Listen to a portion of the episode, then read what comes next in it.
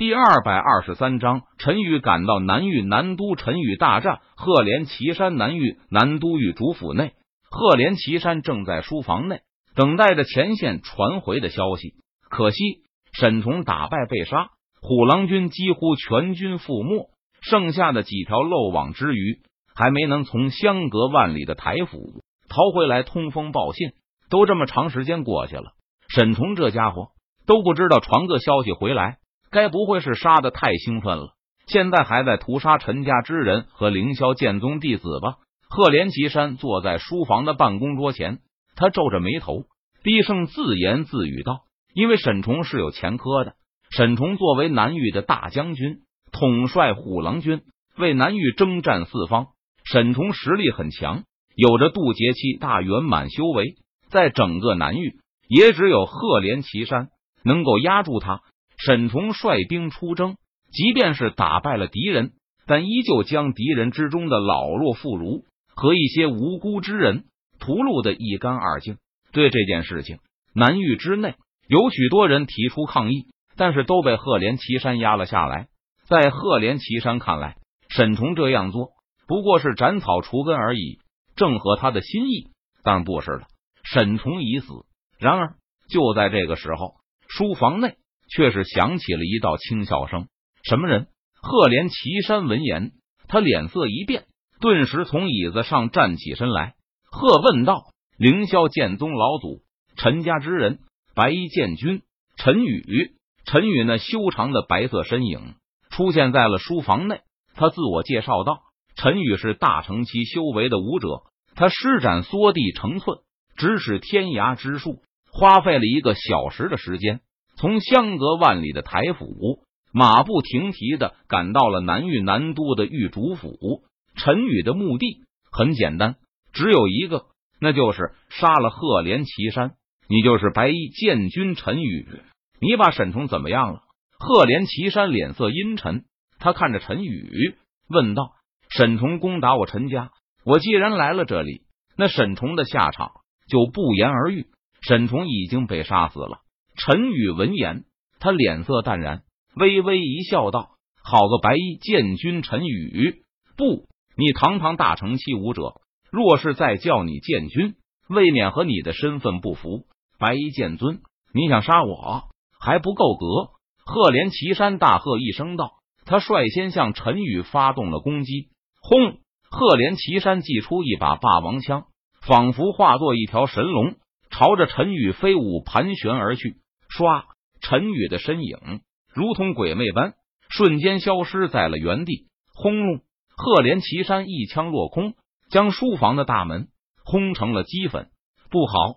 敌袭！狱主府的护卫听到动静后，纷纷反应了过来，连忙大声警戒道：“轰隆！”书房破裂，陈宇和赫连岐山两人出现在狱主府大殿的屋顶之上。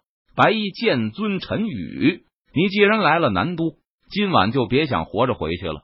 赫连岐山手持霸王枪，他怒视着陈宇，语气森然的大喝道：“想要把我留下，就看你有没有那个本事了。”陈宇闻言，他淡然一笑，轻声说道：“唰！”不知道什么时候，陈宇手中握住了斩仙剑，他一剑劈斩而出，青莲剑歌。陈宇低喝一声道：“唰唰唰！”陈宇舞动斩仙剑，一道道剑气呼啸而出，剑气如丝，在半空中凝聚成一朵朵青色莲花。日照香炉生紫烟，遥看瀑布挂前川，飞流直下三千尺，疑似银河落九天。陈宇身形变化莫测，飘渺虚化。他高声吟诵青莲剑歌，一朵朵青莲快速凝聚而出，汇聚成一条青莲长河。仿佛像是从九天之上倒卷而来，浩浩荡荡，如同银河般飞流直下三千尺，携带着无与伦比的气势和锋芒，朝着赫连岐山的身上倾泻而去，滚滚而流，奔腾不息，飞龙在天。赫连岐山见状，他手中霸王枪猛刺而出，轰！霸王枪仿佛化作一条狰狞神龙，张着血盆大口。朝着那倾泻而来的青莲长河撕咬而去，砰！青莲长河与狰狞神龙猛然碰撞在了一起，顿时爆发出一声巨响，动彻九霄。可怕的力量余波形成一股气浪，向四周席卷开来。哗啦！陈宇和赫连岐山两人脚下的大殿瞬间被可怕的力量撕成了粉碎，摧毁成了一片废墟。幸好大殿内的人早就已经撤出，否则他们必将难逃一死。君不见黄河之水天上来，温流到海不复回。陈宇的身影消失在原地。他高歌而行，手中斩仙剑，上下挥舞着一道道凌厉的剑气劈斩而出，剑气如丝，组成一朵朵青莲，上下飞舞。君不见高堂明镜悲白发，朝如青丝暮成雪。四周一朵朵青莲，美轮美奂，上下浮沉，仿佛像是来到青莲的海洋。哼，装神弄鬼，看我如何破你！横扫千军，赫连岐山脸色阴沉，他发出一声冷哼，挥舞着手中的霸王枪，横扫而出。顿时，枪芒破空，枪意横扫四面八方。一朵朵青莲被触碰到之后，顿时爆开，一道道凌厉的剑气呼啸而出，纵横天地之间，仿佛撕碎一切。人生得意须尽欢，莫使金樽空对月。天生我材必有用，千金散去还复来。陈宇的声音响彻天际，不断回响，经久不息。天地之间仿佛充斥着无数的青色莲花，青色莲花爆开，剑气横空，纵横天地，仿佛汇聚成一片剑气海洋。剑气海洋呼啸，波涛汹涌，巨浪翻滚，剑气所向，仿佛撕碎一切，烹羊宰牛且为乐。会须一饮三百杯，岑夫子，丹丘生，将进酒，杯莫停。陈宇身形变幻莫测，在原地留下一道道残影。